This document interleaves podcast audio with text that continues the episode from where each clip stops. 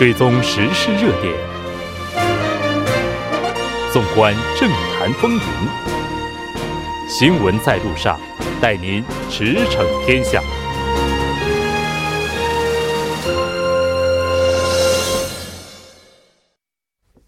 了解最新热点焦点，锁定调频 一零点三 新闻在路上。在接下来的第四部节目当中，将为您带来此时此刻主要新闻聚焦分析以及百家谈。广告过后马上回来。您的参与我们的动力。参与我们的节目，您可以通过手机短信的方式发送短信至井号一零一三，每条短信收取五十韩元的通信费用。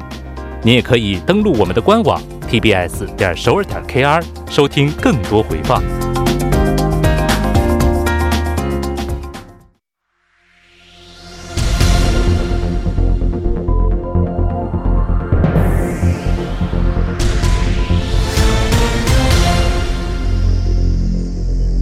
此时此刻主要新闻，接下来把时间交给新闻播报员孔苏，我们稍后再见。好，下面是本时段新闻。第一条新闻，共同民主党、正未来党、民主和平党、正义党在就选举制度和检察改革制度法案同时放入快速车道处理的谈判中遇到了重重阻碍。朝野四党虽公开表示将于明天制定出单一案，但从目前谈判面临的重重困难来看，明天显然不能如期达成协议。对此，和平党和正义党依然不放弃希望。他们认为，一直以来四党都在为了达成协议而努力，成功势在必得。下一条新闻，韩国和日本的外交当局今天举行局长级会议，对强制征用的诉讼判决问题等进行了磋商。韩国的外交部东北亚局长金荣吉在位于首尔的外交部办公室会见了日本外务省亚洲大洋洲局长金山健治，双方讨论了包括强制征用判决问题在内的焦点问题。日本政府一直以来向韩国政府要求举行外交协商，但韩国政府的态度一直是目前正在仔细的考虑。日方表示，如果韩国政府一直对协商要求不予以响应的话，就直接组建仲裁委员会。下一条新闻，韩国金融监督院院长尹硕宪今天公开表示，将大刀阔斧地根除影响公平秩序的一切阻碍因素，确保竞争的公平性。此外，尹院长还表示，将会颁布政策治理非法外汇交易、保险欺骗等扰乱市场秩序的行为。尹院长称，将会采取措施防止金融领域的危险因素给实体经济造成影响。下一条新闻，针对老年人的各种保险商品越来越多，之前是以年龄为基准计算保费，年龄越大风险越大，所以保费越高。今后六十五岁以上的老年人参保或更新保险时，可以健康年龄为准计算风险率，交的保费更便宜。据悉，金融监督院将颁布这项制度纳入了今年的工作计划。以上就是本时段新闻。接下来马上为您带来我们今天聚焦分析的第三部分。那我们今天请到的嘉宾是时事评论家徐明杰老师。徐老师你好。呃，主持人好，听众朋友晚上好。非常高兴今天依然是和您一起来了解国会相关的一些话题。我们看到在今天的时候，朝野四党呢是像选举制改革等等，就把一些相关的法案就是列入快速处理通道，在今天是遭遇了一个比较大的困境。嗯，这其实这个除了这个自由韩国党以外，其他朝野四党嘛，嗯，当然这每个党都有每个党本身的立场诉求，对，然后呢，他们也要都要在家里要打算盘，看看这个制度啊对自己党会不会有利。那么当然，这个现在主要讲的所谓的联动型比例代表制，这其实过去。呃，之前呢，我们一般都是这个小选区，就是有这个两百五十三个小的选区，那么四十七个比例代表呢是用这个政党的支持率来分的。那么这个联动型的比例代表是什么呢？就是说把这个地区减少到这个两百二十五个三百个席里面，那么七十五个呢是由这个国会议员你当选的跟这个你这个政党的支持率把它混合起来。那什么意思呢？就是以前这四十七个比例代表呢是按照你这个政党得票率来分的，嗯，但是现在讲的这个联动性比例代表是什么呢？比方说一百个席位，嗯，那么你拿了二十个席位，嗯，然后呢你政党支持率是三十个，那么你应该是一百个里面的话应该拿三十个嘛，对吧？嗯，那么这里呢要扣掉二十个你在地区拿的，那么你只能多拿十个。那么这个呢好像这个对这个韩国党来讲啊，好像有点不利。哎，我特别想知道刚才您举的这个例子啊，嗯，比如说一百个席位吧，嗯，一共一百个席位，嗯，然后本来应该拿到的是二十个，呃，但支持率是三十个啊，嗯，所以那么像现在的话，嗯，那么这 百分之三十， 那么你你四十七个席位里面你拿 百分之三十 个席位，嗯，拿 百分之三十、啊，那么现在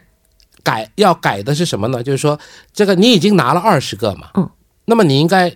加起来你政党是三十个嘛，对，那不可能五十个了嘛，对，就可以，那么就这里呢就就变成三十个，额外的可以再拿到十个十个，就是这样，嗯，那这个 百分之三十 这个支持率是怎么算出来的呢？啊，政党支持率政党支持率啊，就是说我们投票的时候，嗯，多的时候要要投九张啊，你可能啊你不太清楚哈，啊，这这里面有一张是政党的支持率，啊，你喜欢你要支持哪一个政党，啊，那么你政党比方说我是 百分之二十，那么你这个四十七个席位里面的 百分之二十 是你的，嗯，那么这个比例代表呢是这个政党规定的第一号第二号第三号，嗯，所以说按着顺序你，哦，你拿了五个，那么前面五个拿到十个前面十个，就是这样的，哦，啊，那么以后呢当然也是排顺序，但是以后呢是不是说你 百分之三十 就拿 百分之三十 了，你这里比方说你是一百个席位里面你拿了三十个，嗯，但是呢你已经在地区选了二十个出来的话，嗯，那你只能拿十个，如果你在地区选了十五个，那你可以拿十五个，是这样的，嗯，所以跟过去有点不一样这个，所以每个政党都要打算盘了。那么还有一点是什么呢？这个因为这个变成了二百二十五个选区嘛，小选区制度嘛，二百二十五个的话呢就是七十五个是比例代表，那么有的政党说了这样的话对我们很不利啊，因为你要调整这个国会议员的这个选区了，小选区可能合并啊怎么样的话说不定没有也不一定嘛，那么觉得说那这样不利啊，那怎么办呢？那甚至有有些党提议说那那么这样吧，不要三百个了，那么多一点吧，那三百多啊，这样的话呢啊，那就比较我们对我们党有利，所以这个到现在今天也是还没有谈好，尤其是这个像正未来党啊，他们呢在这里好像是有反弹很大，所以说现在呃韩国党呢是希望他从那个四党联合里面退出来。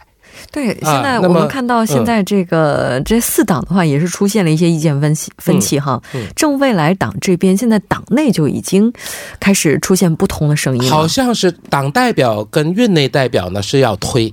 嗯啊，但是呢里面这个很多这个国国会议员所属的国会议员呢就有反对的声音，嗯，所以说到现在没有弄好这个呢，你如果明天不能达成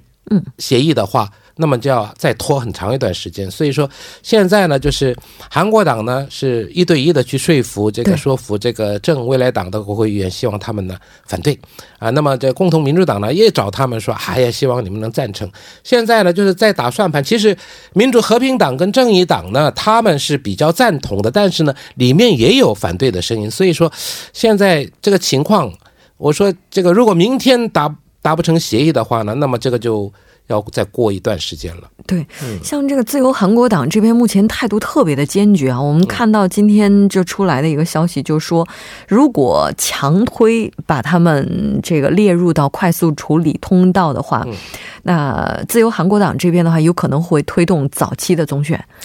这个我看是不太可能全员辞职，对，你要全部辞，因为现在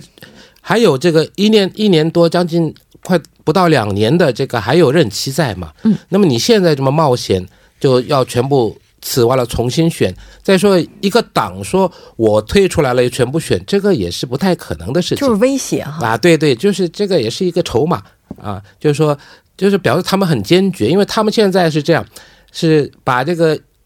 议席呢缩小到二百七十个嘛，嗯，那么二百七十个的话呢，但也要做一个调整，国会议员人数少了，但是呢他不希望有这个联动型的比例代表。那么二百七十个，过去呢他有一种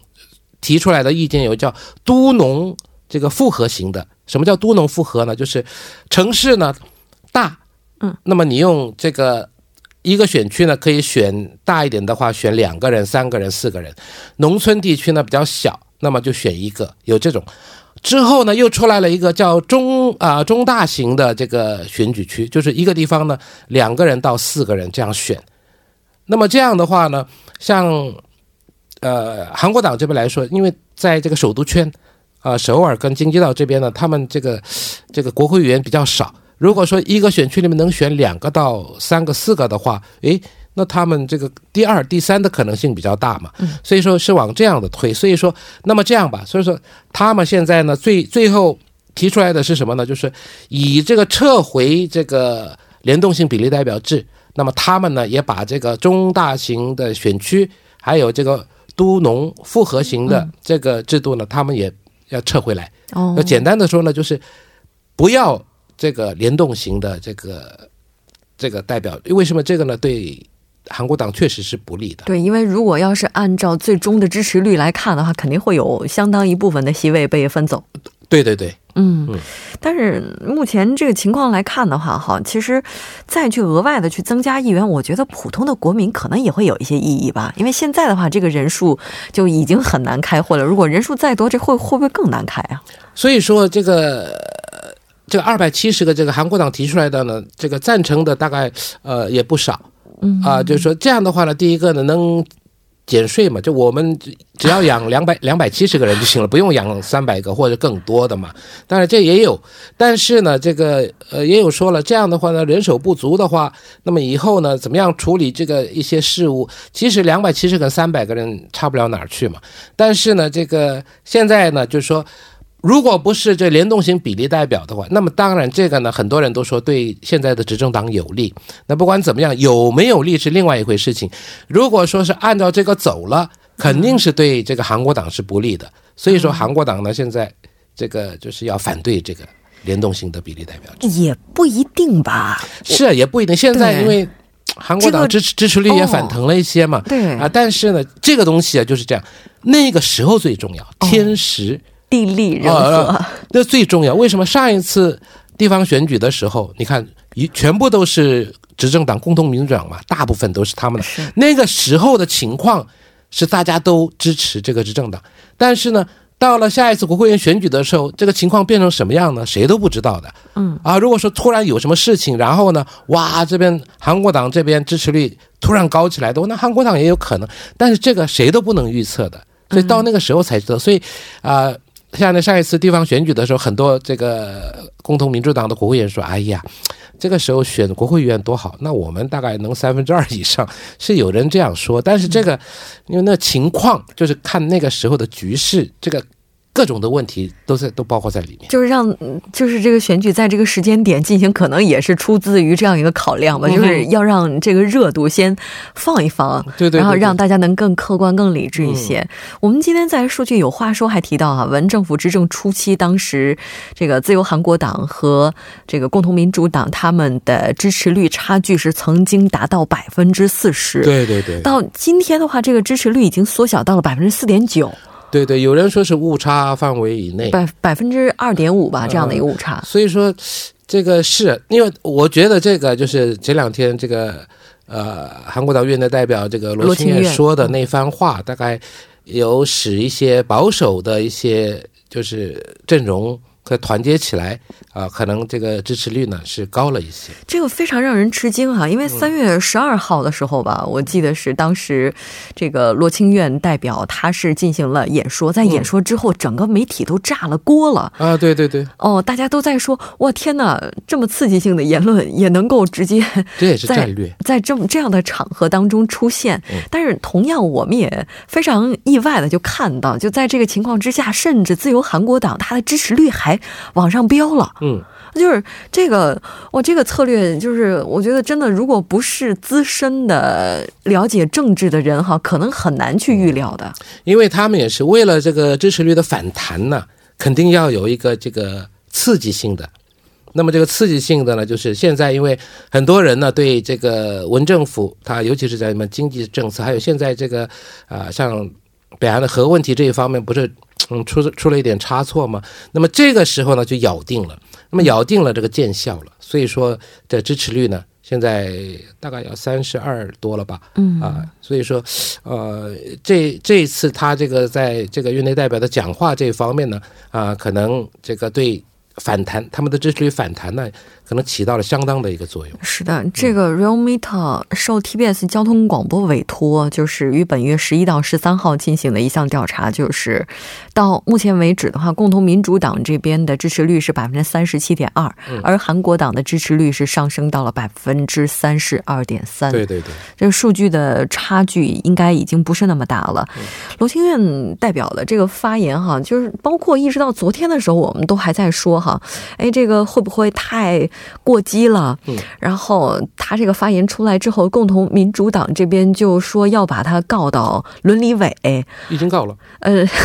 然后双方不互告了嘛、嗯？他们告了这边的代表，然后这边也告了这边的代表。嗯、就是当然也有人说，就是他这个发言过后哈，然后共同民主党这边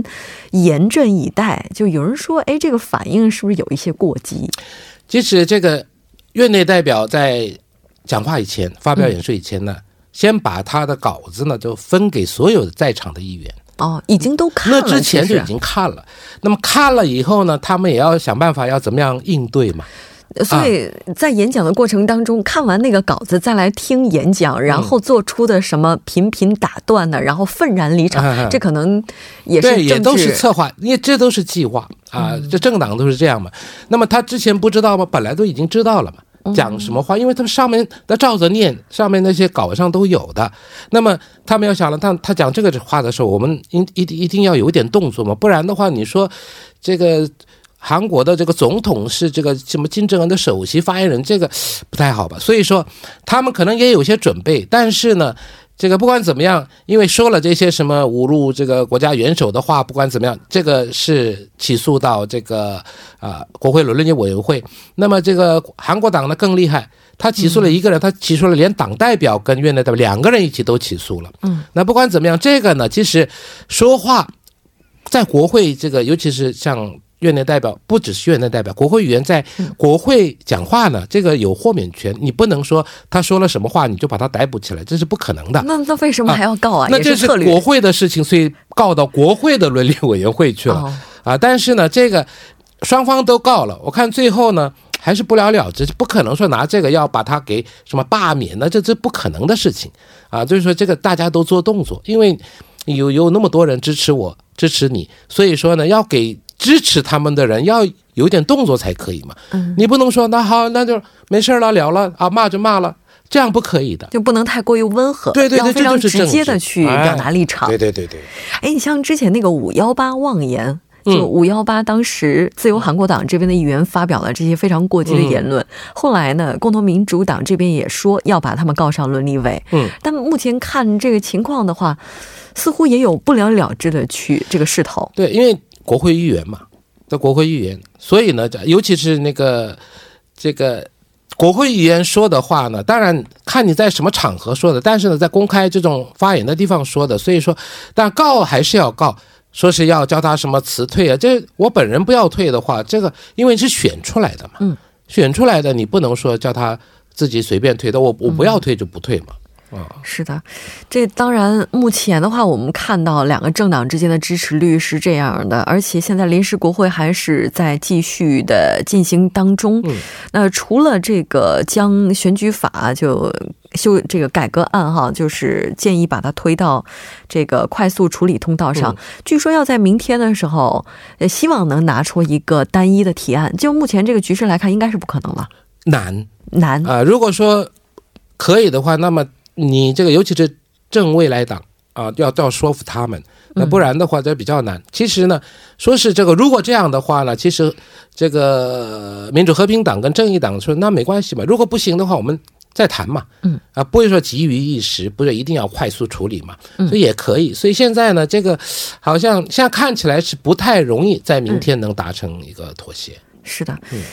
这个当然朝野上下这个争这个纷争啊还是在继续着，然后不管出来怎样的一个结果，其实都是希望各方都能够以为国民负责的这样一个态度去推进，这是不是？希老师又笑了。嗯，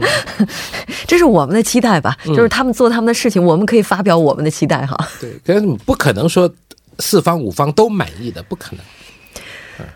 希望我们的声音能够有人听到啊，对对对，就希望这样。非常感谢徐老师带来今天的这一期节目，我们下期再见。好，再见。接下来关注一下这一时段的路况交通以及气象信息。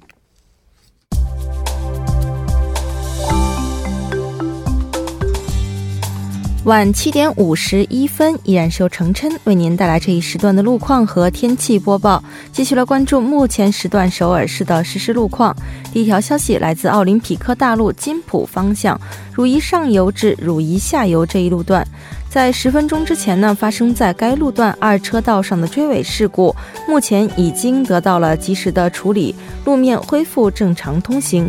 但是呢受到事故余波的影响， 目前后续路段从汉南大桥开始拥堵严重， 还望途经的车主们保持安全车距，小心驾驶。 好，最后我们再来看一下天气。 从今天夜间时段开始， 中部以及庆北北部等地 将会迎来新一轮的降水， 本轮降水呢将会于明天的下午时段 扩散至全国， 雨天路面湿滑， 建议听众朋友们合理安排出行时间， 出行时注意安全。 那大风过后天气恢复到静稳的状态， 这也使得雾霾见缝插针再度出现。 明天中西部内陆地区和江原岭东等地的雾霾浓度 整体偏高， 公众呢注意做好健康防护的措施。 好，我们来看城市天气预报。 首尔阴转小雨， 三度到十一度。 好的，以上就是今天这一时段的天气与路况信息。 祝您一路顺畅，平安回家。 我们明天见。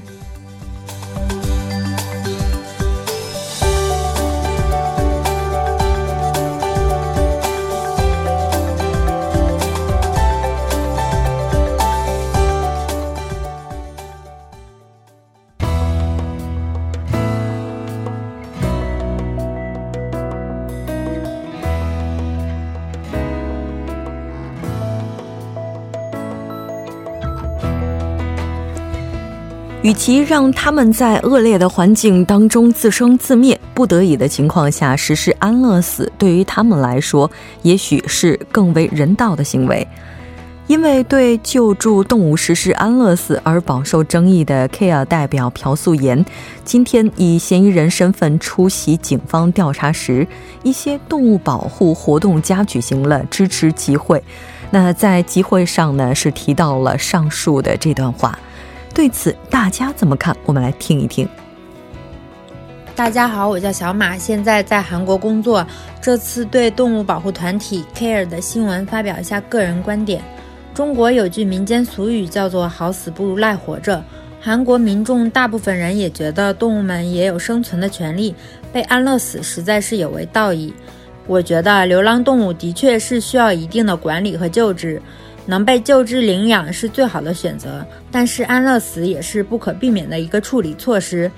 C A R E 朴代表这种募集国民资金却利用职权滥用公款， 也需要得到法律的制裁，给民众一个交代。 你好，我是韩中文化协会的李宗顺。 今天上午八家动物团体展开游行，拥护这一 团体的代表以及动物安乐死， 他们口头上说这是迫不得已的选择， 但是在我看来这只是个借口。 过去虽然他们救出了很多流浪狗流浪猫， 但是过去就是过去的事情， 而过去的善行不能成为能够宽容对待今天他们恶行的理由。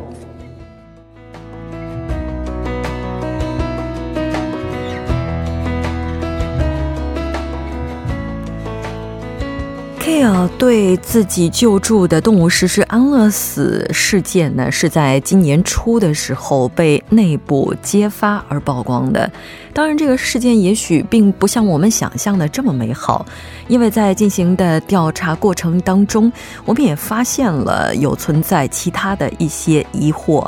那当然今天呢，朴代表是接受了警方的调查，后续的一些具体的情况当然也希望呢能够给国民一个更加直接的交代。那 如果作为一个捐助者想到自己曾经捐出的这笔善款可能是用于对这些动物实施安乐死，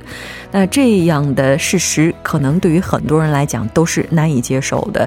而事实上是否存在这些隐情也是需要去进一步了解的。 节目就是这些了。那栏目监制韩道润，责任编辑金勇、董爱莹，感谢您的收听，我们明晚同一时间依然陪您在路上，我是木真。